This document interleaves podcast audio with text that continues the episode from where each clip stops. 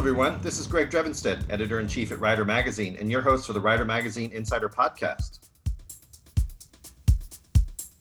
Our guest today is Paul Pelland. Known as Long Haul Paul, Mr. Pelland is a long distance motorcycle rider who has been a top 10 finisher in the Iron Butt Rally. Paul was diagnosed with multiple sclerosis, and in 2012, he began documenting a 1 million mile journey called Chasing the Cure for Multiple Sclerosis.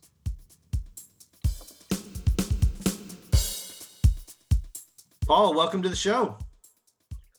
Well, thanks, Greg. I'm, I'm very happy to be here. Great. Well, you're a guy who gets around. Um, I know you've completed two Iron Butt rallies, uh, once on a Ural sidecar, which uh, is pretty amazing to me. I've only put a few miles on a Ural, and I thought that thing was uh, was was quite a handful. Um, yeah, I know you uh, completed the Iron Butt rally again in uh, 2003 and finished in the top 10. Um, how did you get into long distance motorcycle riding?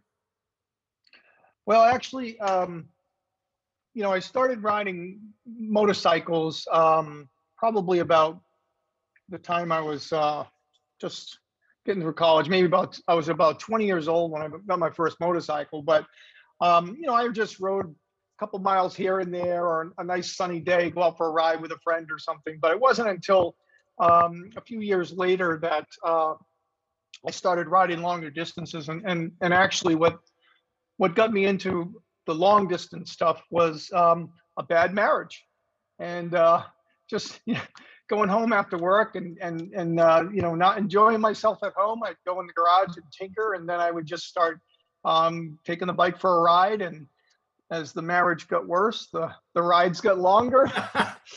and uh, you know, I'd find myself in Chicago and having to turn around and you know get back to get back to work in New Hampshire for eight o'clock in the morning. So um, really long distance riding became um, part of uh, basically therapy for me when when things weren't going well in life. Um, I found that uh, you know getting on the motorcycle was um, was just uh, it was a tool, you know, a tool that um, took me away from everything that was crappy in my life. And and by the time I turned around and, and, and went back home to face everything, uh, I just felt better and, and you know able to, to handle what was going to happen the next day. So um, you know, really, really became um, a big part of my life through through um, you know, I went through a pretty nasty divorce and custody issues and things like that. And you know, things got pretty crazy. And so, you know, I had to up my game, and that's when I started doing the long distance events and, and entering the um, the rallies and the uh, uh, endurance competitions and things like that. And um, you know, so really, it really was um, hardship in life that that actually drove me to get on the bike and and um, discover the uh, what I call moto medicine. You know, the therapeutic ther- therapeutic use of of riding a motorcycle. So, sure. I mean, I can certainly relate to you know the um, uh, when you're on a motorcycle in your helmet. Uh, you know, you can really sort of be lost in your own thoughts. You can scream and yell. You can sing songs. You can do whatever you want and uh, um, it is a great way to uh, escape, even if it's just temporarily. So I can I can certainly relate to that. So, well, again, you know, to go from um, uh, these long sort of therapeutic rides to uh, deciding to compete in something like the Iron Butt Rally is that's um, you know typically over a thousand miles a day for 11 days. Is how do you how did you start to prepare yourself or your motorcycle or your uh, your body for uh, those kinds of you know day after day of, of I mean, most people have not done a single saddle sore. So to do essentially 11 in a row is is quite a quite a commitment. Well, I you know again I think my longer rides and at the time you know I was self-employed. I ran a small business, so I was working six days a week. So you know Sunday was my time, and Sunday was was basically riding, you know, uh, early in the morning until late at night. And um, and I just found that you know I, I wanted to do it more, and so I began to plan my what little vacations I took. Um, uh, you know, I had read about the rally. I had read about um, uh, Ron Ayres' book. Really drove me to to learn more about um, uh, the, the, long distance community. And it's funny we're talking about this in about an hour. The um, I don't know what what year this is the uh, what running of the Iron Butt. The Iron Butt rally actually starts this morning oh. in uh, Provo, Provo, Utah.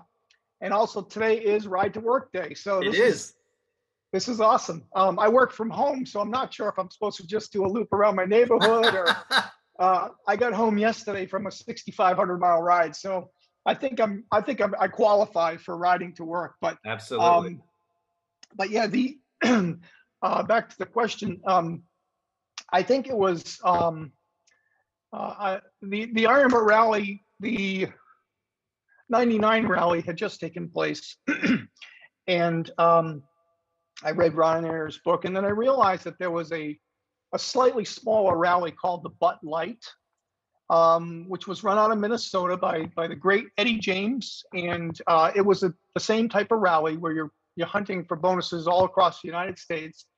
But it was only seven days long, and, and I figured I could take off the seven days and a couple of days on either end.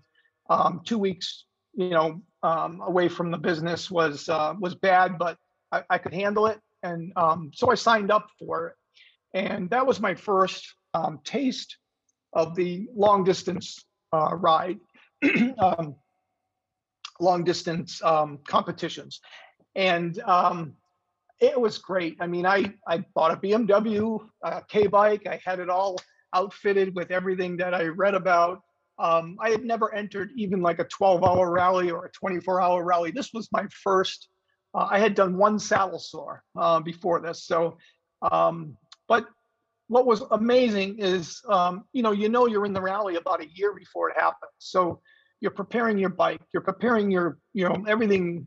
You buy underwear, thinking about what's going to work best for, you know, day four of the rally. You, you, so it kept my mind busy. It kept it kept me um, completely involved in in that whole thing, and it and it kept me from you know dwelling on on the crap that was going on in my life. So um, I loved it. I loved it. Um, to me, it was fun. I didn't really care if I won or placed well. I just I thought it'd be a great experience, and um, it was. I mean, I had a great time.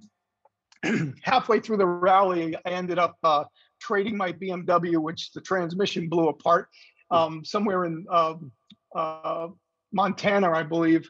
I traded it for a, a Honda Hurricane um, just on a you know a Friday afternoon of Labor Day weekend, and just um, I don't care what's the difference in price. Here you go, and um, jumped on the Hurricane, strapped my my BMW luggage all the way up the back seat, and I you know I finished I finished the rally, and and um, you know most people said, well, you know you most people would have just quit or flew flew home and you know had the bike fixed or whatever. And I'm like, nope, I'm just dropping this bike here. I'm getting another bike, and I'm gonna finish. Good for you. And um, it was it was great. I mean, I got the bug, and um, the following year was the Iron Butt. So Iron Butt runs every two years.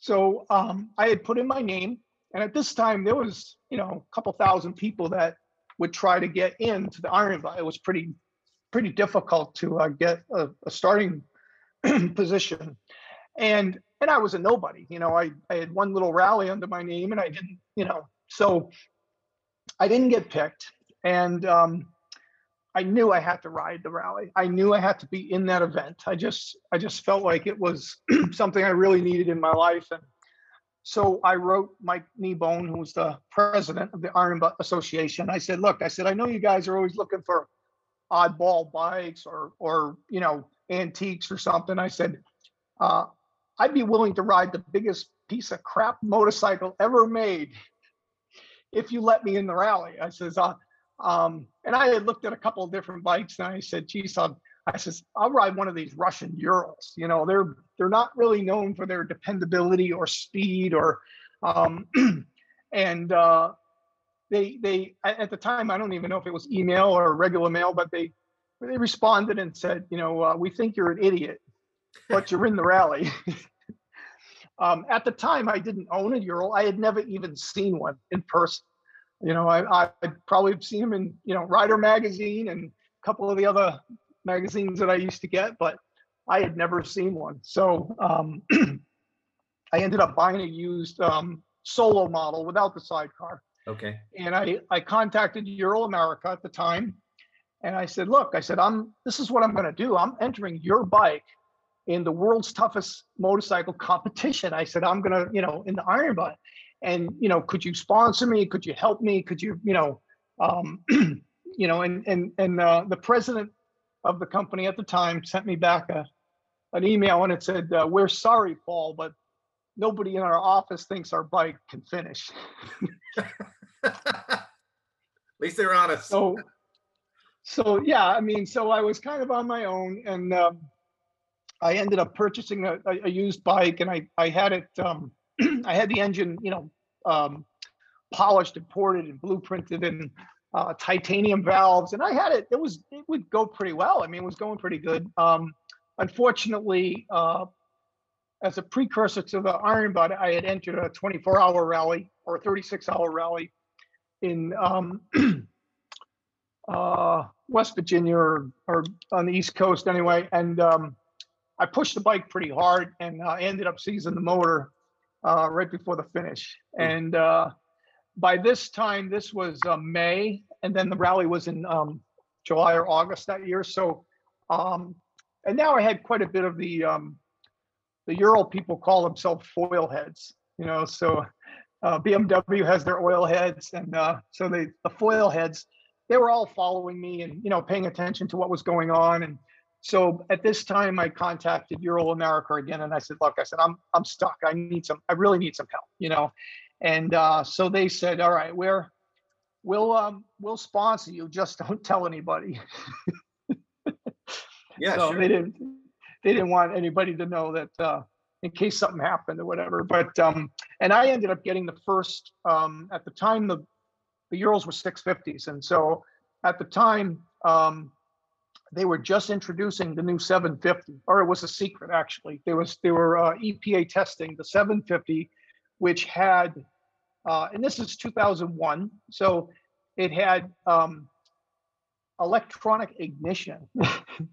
and it had um, uh, had an electric starter. so, um, it was huge, you know, plus the 750 motor, you know, with great big improvement. So um, they're like, you're not going to have any problems, you know, it'll it'll run at those speeds. And I didn't run the sidecar; I ran just the solo bike. Okay. Um, and I didn't have a lot of time to really prep it for for Iron Butt. I mean, I put a, a fuel tank on it. I did put a deeper um, oil pump because it only holds two quarts. I put a, I think I put a four quart oil uh, sump and pump on it, and a couple other little things, but I didn't, I didn't really get to do a lot. And um, uh, test rode it a couple of times here and there, and uh, rode it down to the. I mean, um, I put it in the back of a pickup truck to get it down to the rally, and uh, you know, of course, everybody's making fun of me and you know, I'm riding a Ural and I remember rally his guys with, you know, brand new BMWs and gold wings and they've got $20,000 worth of electronics and lights and all this stuff. And I'm, I'm running tube tires and a, you know, a headlight that you have to, you know, rank on the, on the throttle just to get it to be bright Right, enough right. to, to see in front of you. Um, so, so yeah, you know, it, it was, uh, but you know what? I had a blast just getting there and, and, um, I had every intention of, you know, doing doing well and finishing. I I thought I had it, you know, down pat. I knew the bike. I knew it's a pretty simple bike to work on. So it's, you know, I had everything I needed with me. I thought, you know, big hammer, some duct tape, and um, JB Weld. I mean, what else do you need? and uh, we took off, and and uh, uh, I was all happy flying down the road. I got 400 miles before the um, I seized the engine. Um, both pistons uh, seized in the uh, cylinders, and um, that was the first of uh, oh about 40 breakdowns. Uh, uh, towards I got towed to a Ural dealer who most of the at the time the Ural dealers were these uh, fly by night. You know, they they had a real job during the day, and you know you go to their garage in the backyard and they have some catalogs of Urals that you can look at. Um, but the uh, the guy in Tennessee actually had his own personal Ural, and he had agreed to take the motor out of his bike and put it into my bike so I could keep going in the rally. So I had a borrowed motor. Um, that got me a little bit further. Halfway through the next day, the um, the steering head bearing pretty much fell out of the bike, and I went into a tank slapper and I, I slid down the highway in Arkansas, crashed the bike. Um, ended up um, actually it was an Arkansas state trooper that put me back on the road. Um, he he basically said, "What are you going to do about it?" And I said, "Well, I'm probably going to fly home, you know, call her a day." He says, "Well, why don't you see if you can fix it?" And he stayed there with me for an hour while I duct tape, JB welded big hole in the crankcase and, and, uh, um, duct tape the windshield and straighten the handlebars. And, you know, he, he was there a good long time before, um, I tried to start the bike. It did start, but, um, it had no oil in it. The oil was, you know, all over the road. So, um, uh, I asked him if he could call a tow truck to maybe just bring us some oil to the highway. That's all I needed, you know, a couple quarts of Sure. 2050 and, and we're, we're good to go. And he comes back after about five minutes from the squad car. And I said, you know, did you find somebody? He says, no, they wanted too much money.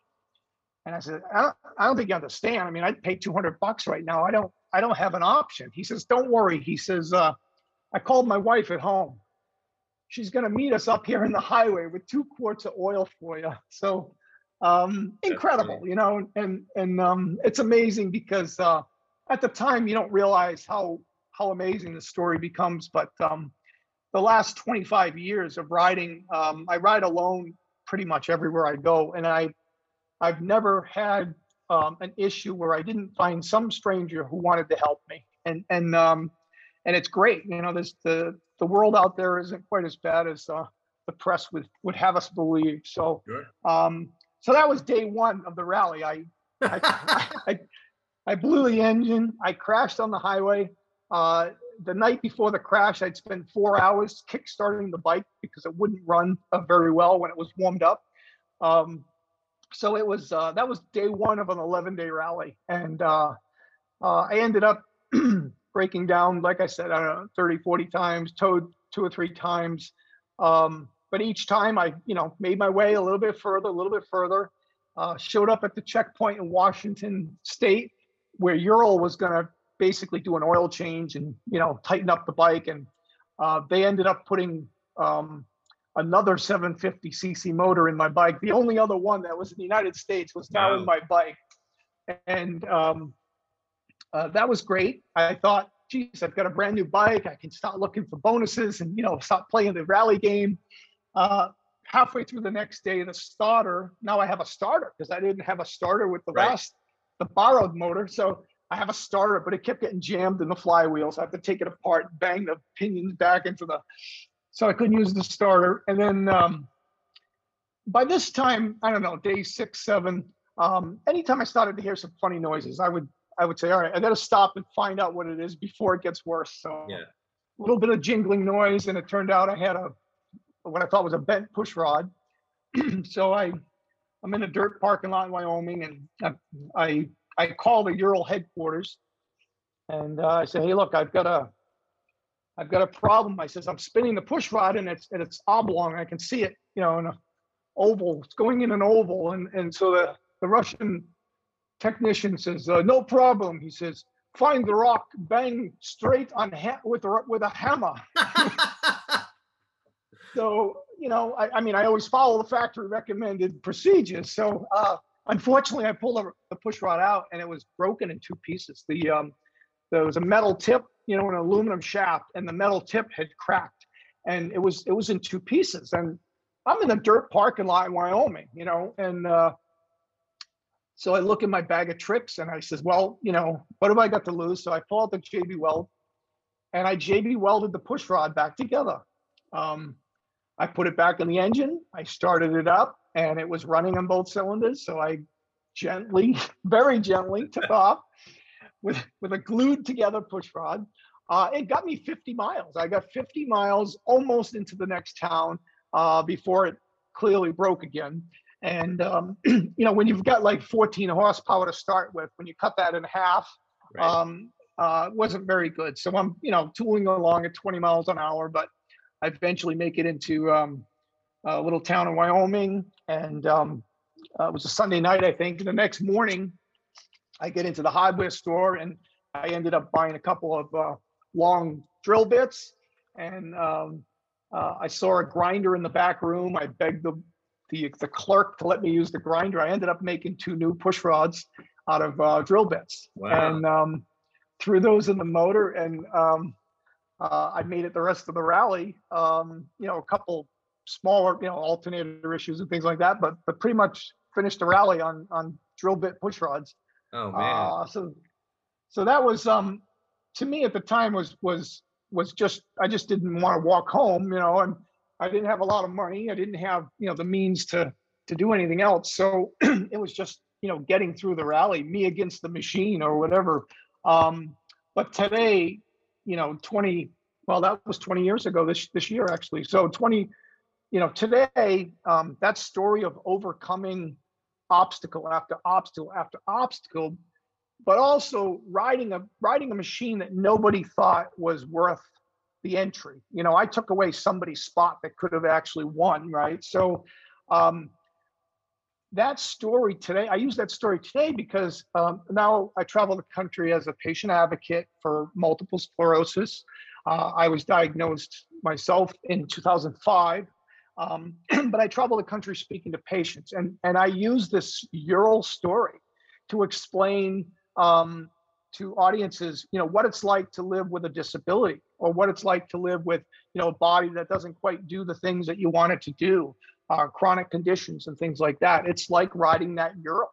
And, you know, just because you have a disability, just because you're riding the biggest piece of crap motorcycle ever made, doesn't mean you don't deserve a chance to still ride through life. And, and, you know, and, and you can still finish. You don't have to be, you know, in first place to still be a winner, you know, and and and that, and I use that story uh, millions of times all over the, the country um, in various forms because it's just it's crazy and and and anybody if they don't know about motorcycles can still understand you know taking a model a and putting it in the indy 500 you just don't do Right. that um so so the story is really relevant with different audiences and um you know i had no idea at the time that it would be so important in my life now.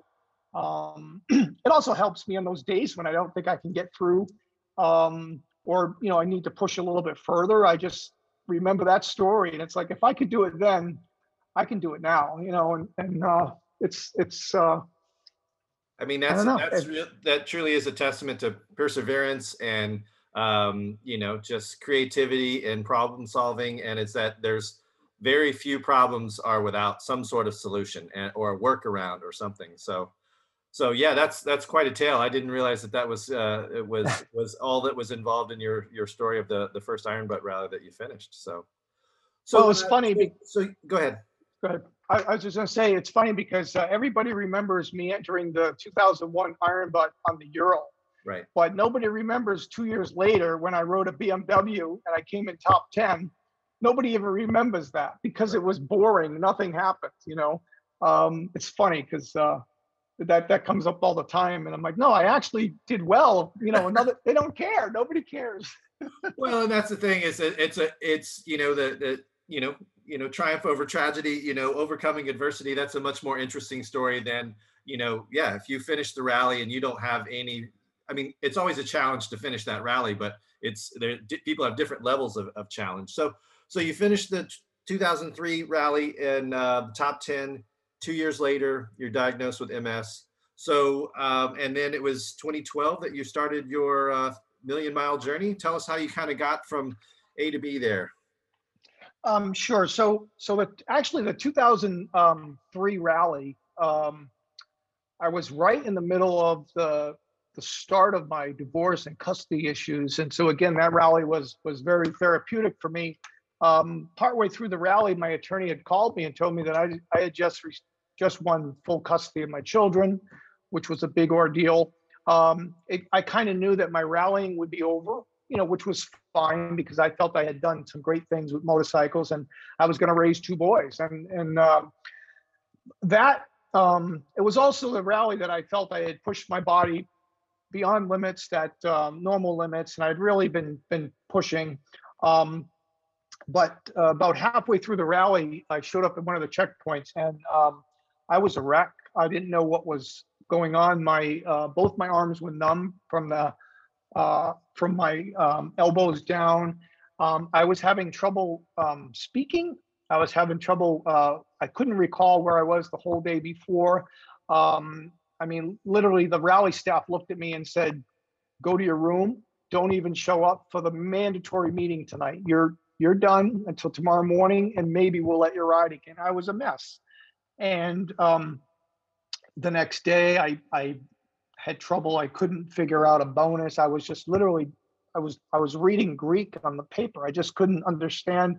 Um, and I just chalked it up to pushing too hard. I chalked it up to the emotional stress from the, uh, you know, divorce stuff and and everything. But um, it turns out that that was actually my first MS attack was during the rally um, because my body was stressed and everything else. That's when it hit me. Uh, I didn't find out until you know when I finally got my diagnosis was you know almost two years later. Um, but that was my first attack, and and actually that was my last ever um, endurance competition. I I quit riding. Um, I knew I had two boys to raise, but I also knew that there was something wrong with me. My you know my hands didn't work, and I had a lot of confusion issues and and and memory cognitive problems.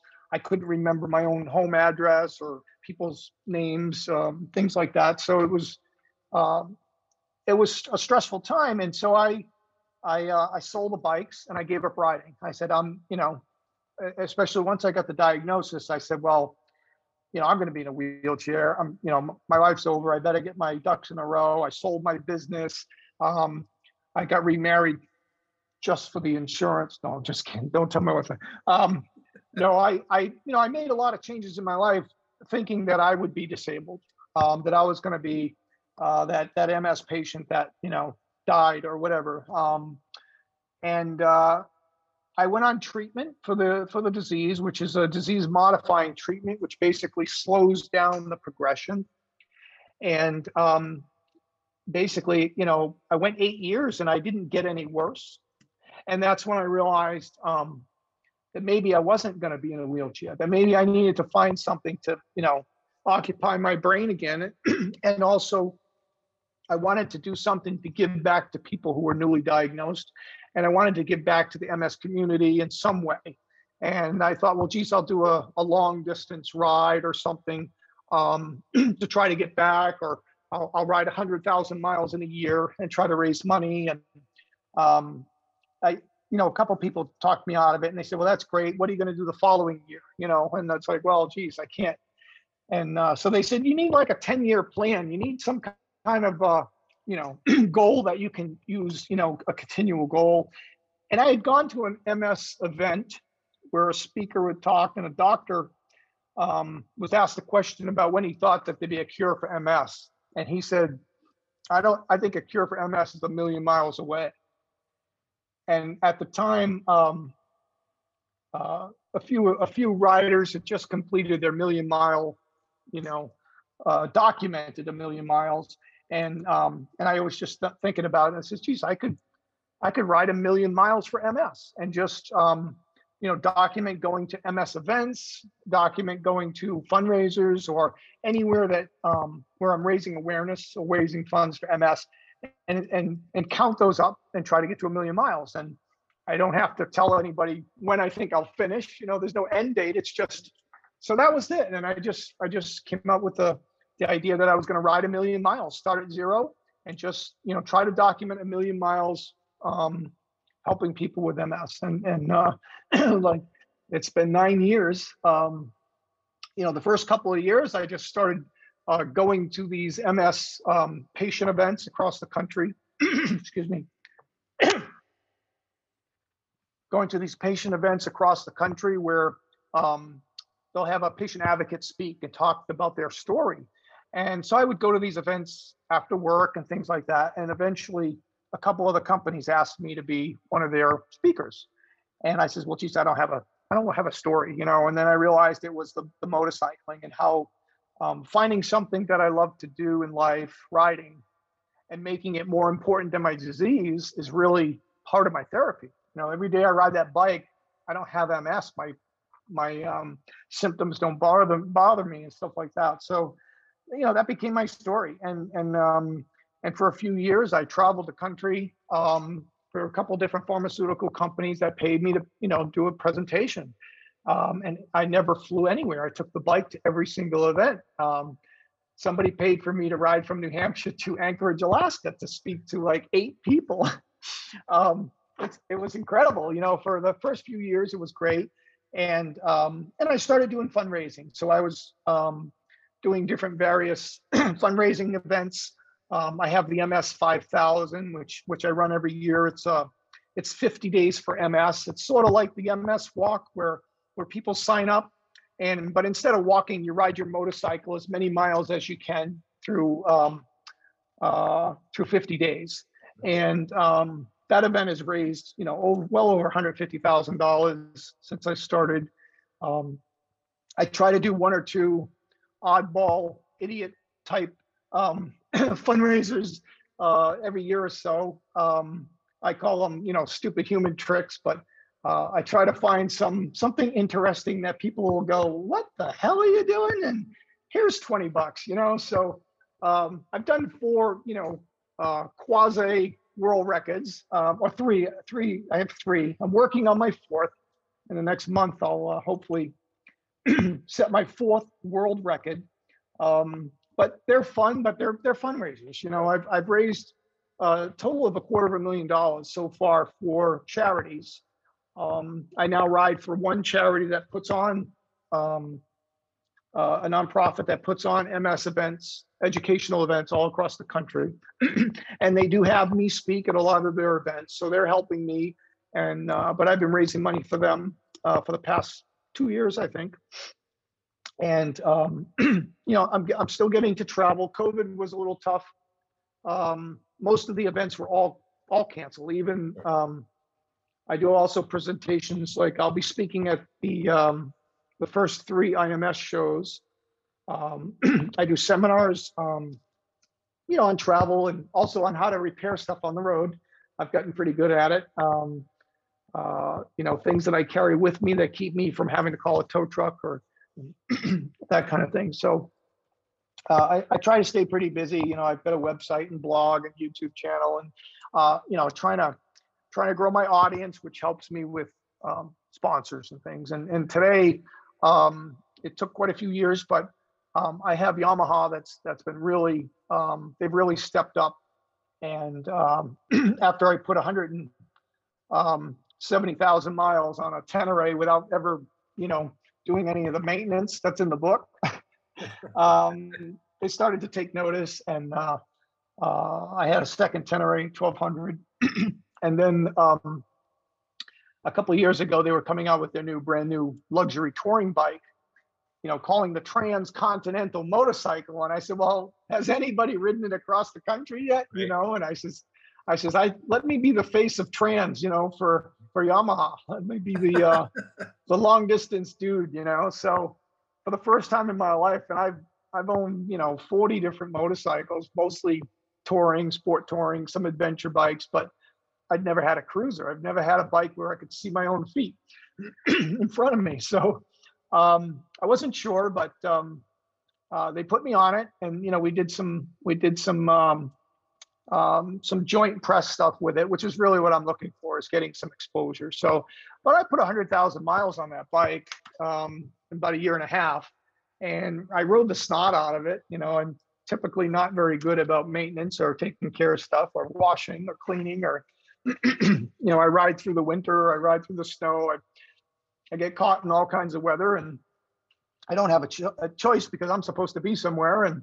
It's you know it's it's work, it's business. Um, so um, so they had given me the venture, and um, uh, then I saw that the, the new Tenere 700 was coming out, and you know I really I really like the the adventure style bike, and um, you know going from a almost thirty thousand dollar touring bike to a ten thousand dollar uh, mid-size you know adventure bike, and and uh, I wasn't sure that it would it would work for the the amount of hours and miles that I put on at freeway speeds. Um, I drive everywhere like it's Nevada, so sure. um, I'm a little tough on on uh, smaller bikes, but um, uh, I've had it now. I've had it about a year, and I love it. I mean, I can take it anywhere. Um, I just got back from from New Hampshire to Los Angeles and back to New Hampshire, six days, wow. um, six, 6,500 miles, and I, you know, I was there for three or four hour meeting, and um, I'm ready to go out again. I mean, it's just I, I enjoy it. I love riding. Um, I've set the bike up for touring, you know, and and and that's one thing that people think they have to have a thirty thousand dollar full dresser to actually, you know, go across the country or even across state lines. And you don't, you know, you just you just need a few little things to to make the bike a little more comfortable. Um, and and you can take pretty much any bike you want and ride it, you know, long distances. So that'll be one of the seminars I'll be doing this year at the IMS shows is about you know taking a inexpensive smaller bike but using it for cross country touring. Um, because I think a lot of people you know don't realize what you can do to a bike to to make it. Um, a bike you know most people think it's just a dirt bike the the T7 and you know uh, that thing cruises just just fine at pretty much any speed you want so So have you had any issue with uh, too tight tires, putting those kinds of, you know, highway miles on it? Well, so the two things that I was was a little bit uh, worried about were tube tires and a chain drive, and I don't think I've had a chain on a bike for 20 years.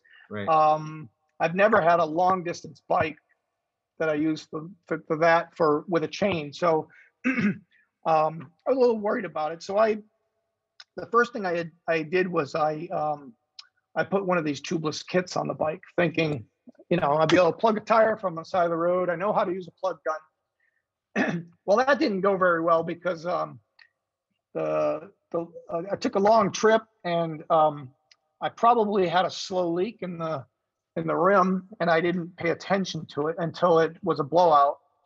And uh, fixing a blowout on the side of the road, um, I ended up um, probably melting the glue that was holding the the uh, the tubeless kit together because I was using um, COVID nineteen hand cleaner to spoon on the you know so I- so any because I had a big jug of it. My my my wife made sure I left left the house with a big jug of uh, COVID protection cream or whatever you want to call it.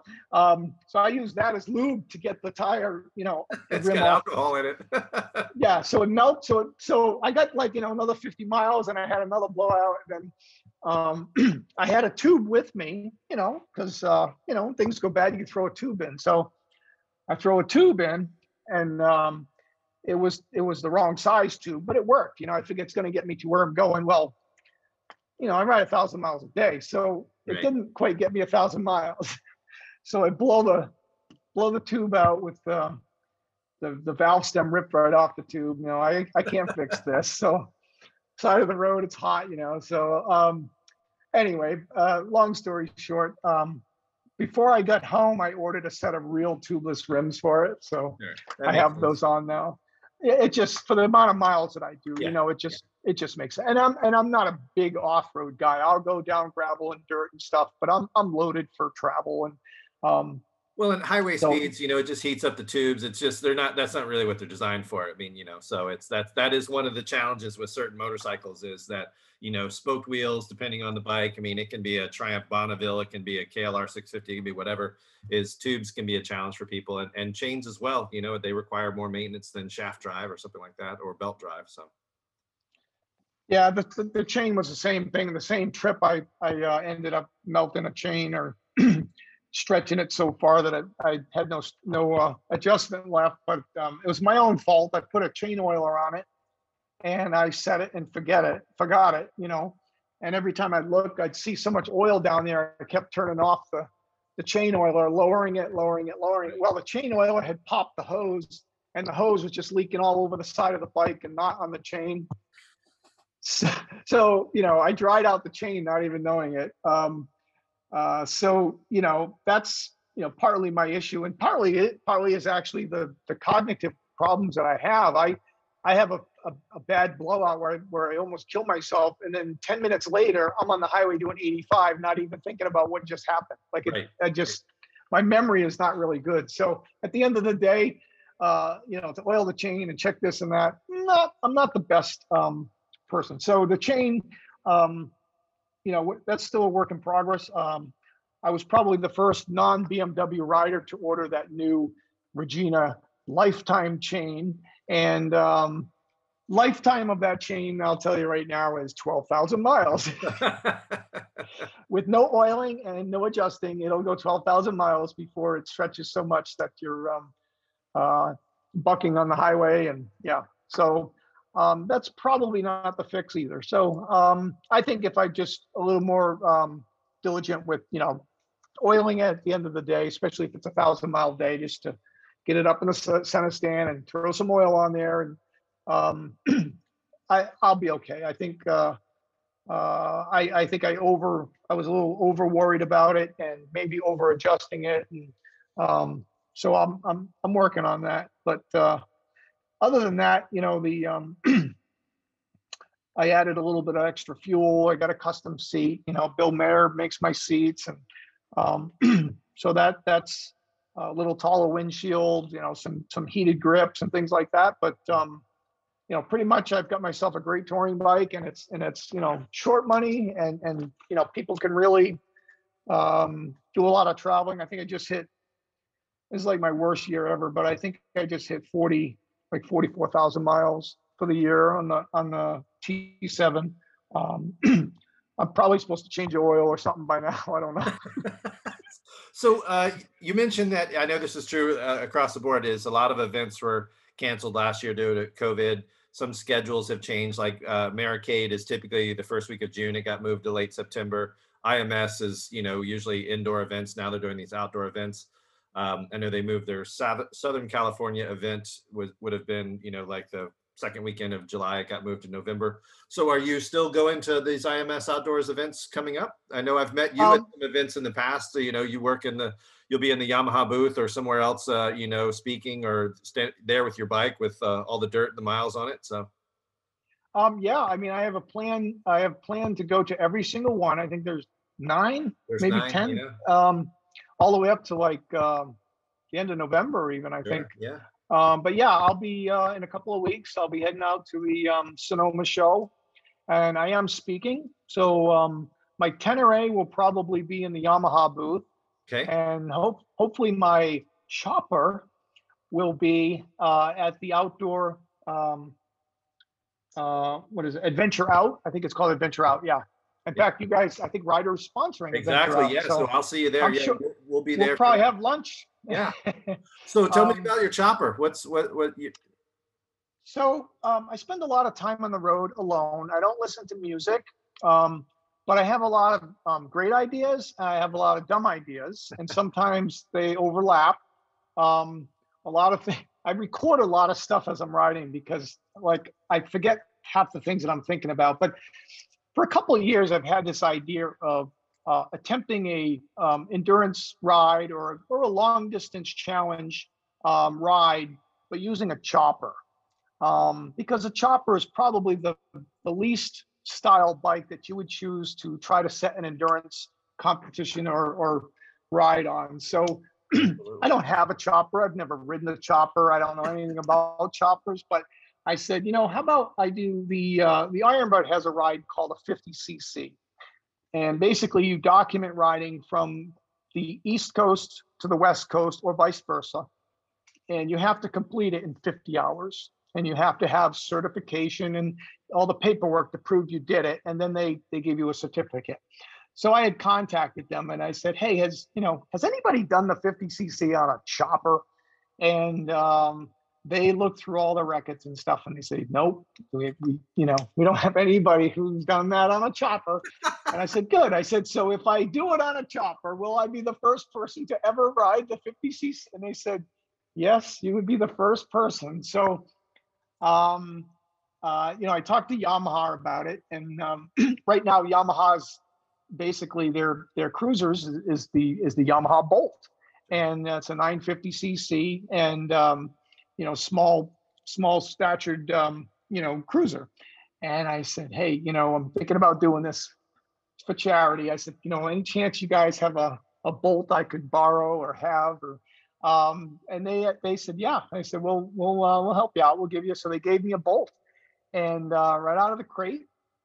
And um, uh, the past, you know, seven or eight months, I've been trying to build it into a chopper. Which uh, during a pandemic, trying to get custom um, parts for uh, a Japanese bike. Um, if it was a Harley, probably be pretty easy finding, you know, 12 inch longer forks and things like that. But um, I've had uh, amazing hell of a time trying to get uh, parts. Um, uh, and so I wasn't advertising yet that I was doing this because if I can't build a chopper, I don't want to tell people to uh, donate to my fundraiser. So it's been a little struggle. Um, it's only been the last month maybe that I've uh, got the bike to the point where I say it's a chopper. You know, it's got It's got a raked front end. I paid a lot of money for a custom raked front end, triple trees, uh, couple inch longer forks. It's got, you know, straight pipes and, and a seat, basically a pad bolted to the frame. It's going to have a big sissy bar and um, it's a chopper, you know, it's Nice. got, um, took off all the lights and mirrors and turned, you know, got everything, basically anything for safety or comfort is gone and, and, and it's a chopper. So, um, right now it's actually, I'm having a custom tank made, so it's got a little bit bigger fuel capacity. Right. Um, because I don't know what speed I can ride this thing. I haven't even ridden it more than two miles. So, uh, but I'm gonna get on it in Jacksonville, Florida, and I'm gonna ride it all the way to uh, um, uh, San Diego, and uh, which is uh, 2400 2300 miles. And I'm gonna do it in 50 hours. And uh, I'm asking people to donate towards my stupidity. And um, actually, the bike the bike will uh, be raffled off uh, afterwards. So everybody who donates gets a chance at the raffle uh, ticket. And um, of course, it's you know it's all for MS. And um, I could care less really about the the accolades of being the first person to ride a chopper at a 50 cc. It's uh, it's silly, but it's you know, I mean, it isn't easy. It's it's you know, there's no fairing, there's no Yeah. um, you know, it's not it's not it's no it's no picnic, but um, but it's for charity. It- you know, it's it's to raise money and to raise awareness of what I'm doing uh, and my goal of a million miles for for MS. Um, chasing the cure, you know, is what I is what my tagline is. Um, my million miles chasing the cure, but uh, it's fun. You know, I enjoy it. It gets people involved. I've got a lot of people that have donated time, parts, money. Um, you know, I call up Aerostich. I know you had Andy on recently, and uh, one of my favorite people in the motorcycle industry. He, um, I make a phone call, and whatever I need or want, he's been right there with helping me out. Uh, never asking for anything in return, you know. But um, I mean, I tell you, I wear their stuff because it works. I, I it it has to work every single day. I carry three pairs of electric heated gloves with me through the winter, but I only carry one jacket, you know. So, um, but I had called him. I said, "Hey, I'm going to ride a chopper, and I I think that um, I think I should be wearing you know leather and a chopper, right? You know." So he's like, "Hey, you know, we have the we have the transit suit. You want a transit suit?" And I'm like, "Yeah, that'd be cool," you know. So uh, he offered to donate. one. We're waiting, hopefully. Um, all those ships that got stuck in the canal there, I think some of his stuff got stuck, and I'm not sure I'll get it in time. But he was more than willing to to give me whatever I needed for you know to help out. Um, they, they've been great, and, you know, great company, great guy. Um, Bridgestone tires, same thing, and and and um, and Yamaha. You know, Yamaha's really stepped up. Um, I mean, they feed me at every event I go to. They take care of me. Um, they've donated the last two bikes, you know, for me. They just donated the Bolt. You know, it goes goes to the charity, not me, but Yeah. you know, they're they're helping me and what I'm doing, and um, you know, they're not they're not they're not getting they're not they're not using me for you know promoting everything and whatever. They're they're doing it because they they care about the sport and they care about what I'm doing, and, and that's awesome. I just uh, you know, the whole motorcycle community really is is um, I wouldn't be able to do what I'm doing without their help.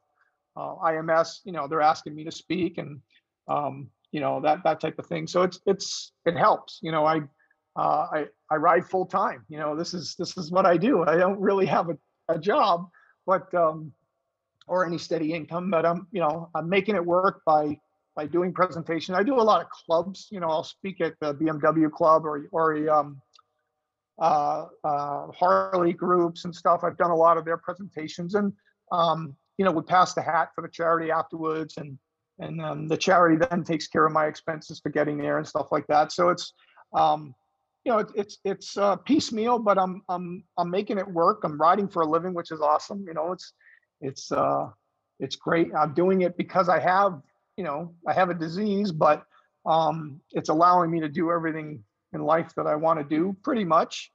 Um, I don't know if I've mentioned much about MS, but uh, you know, it is a it is an autoimmune disease of the central nervous system. Basically, my my body thinks I have a virus and it tries to attack it, and what it finds is the myelin sheath or the uh, insulation of in the wiring in my head, basically. So it's chewing away the insulation on the nerves in your brain and spinal cord, And uh, after it's done chewing, it leaves a, a scar. And multiple sclerosis means multiple scars. So the more scars you have, the worse the disease gets. Um, each scar is sort of like a bad wiring harness or a bad solder joint, you know, in, in a wiring harness. And you put your left blinker on and maybe your right blinker goes on or not. Well, that's what happens with MS. You know, I tell my foot to move and my other foot moves or my foot doesn't move. Um, very basic, but that's, you know, that's what happens in MS is your, your, the damage is all in your brain, but it's affecting every part of your body that it's attached to. So, um, you know, I, I've been lucky where my symptoms are manageable and, um, you know, I've been able to deal with them and, and that's, that's great. Not everybody's that lucky. So, um, you know, that's why I'm out there. You know, my goal is a million miles and helping other people um, get through life with with MS or, or or other chronic illnesses and diseases and things that um, you know have have stopped them from enjoying life. And uh, my message, you know, is just to find something, anything that uh, makes you happy, and try to make that more important than than the disease. That's great. I mean, you had said earlier that you know you had um, essentially stopped riding motorcycles. You had sold your bikes and went for a few years and thought that maybe that part of your life was over. But then um, you know you were able to get into some treatment and uh, stabilize your your know, your condition, and then you're riding full time. I mean, you know, you weren't riding you weren't that you weren't riding full time before you knew you had MS, and that's a that's a real testament to you know your perseverance that i know you've got you've got a mission that you believe in you've got uh, you know the support of the motorcycling community which is a great thing about you know there's ride for kids there's toys for tots there's you know the distinguished gentleman's ride was just recently you know and like there's a lot of different things that bring motorcyclists together uh, for a good cause so um, I've, it's been a, a, an honor and a pleasure to meet you at, in person at several events i'll see you at ims uh, probably at a, a couple of those shows coming up um, and if people want to meet uh, Paul in person, yeah, go to one of these IMS shows. You can go to motorcycleshows.com, look up the schedule. Uh, like I said, there's nine, I think, shows um, around the country between July and, and November. So, yeah, well, I'm looking been... forward to the the shows. They're you know they're they're new. They have to make changes, and they're going to be outdoors, and there's going to be a lot of new activity, and and uh, should be should be good. I mean, I'm looking forward to it. Absolutely. Uh, so, hey, you've been very generous with your time. Is there anything else you want to share with listeners? We'll make sure and have uh, links to uh, your website uh, and anything like that, so folks can reach out to you. Is there anything else you want to share with folks before we we wrap up?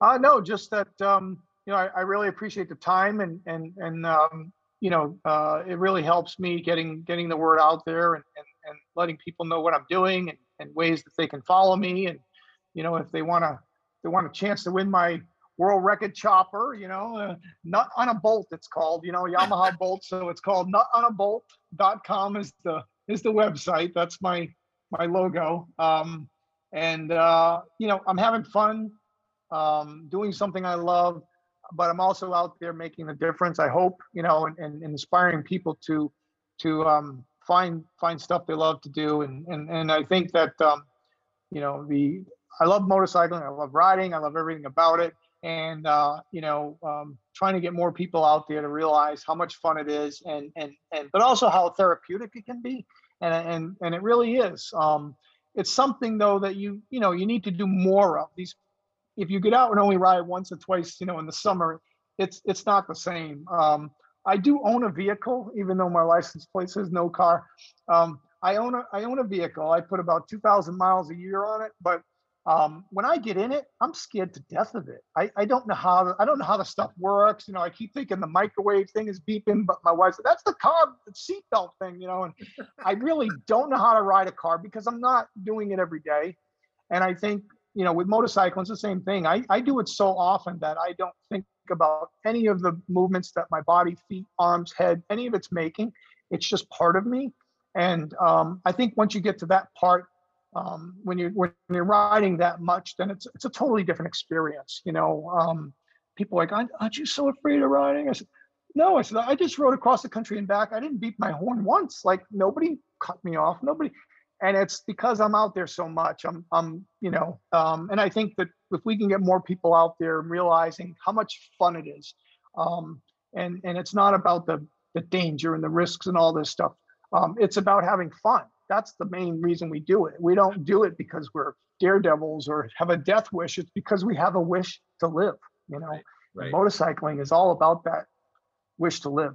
Well, it's like that saying, you know, it's not the number of years in your life, it's the life in your years. I mean, it's a, it's really it's a way to really enjoy life, and so that's something that obviously every motorcyclist knows. And uh, it's uh, you know the thing about these IMS events, I know they're trying to have more activities for people that are new to riding to give them an opportunity to uh, have some of the experiences. I know there are demo rides for people that are already you know know how to ride a motorcycle, but there are other experiences with electric bicycles and other things that give you a sense of you know the propulsion of having a throttle. So i think it's great. That kind of outreach is really important. And um, so well again paul i appreciate your time and uh, i look forward to seeing you at uh, at sonoma raceway ims show uh, for the rider magazine insider podcast. I'm greg drevenstedt thanks for listening and keep the rubber side down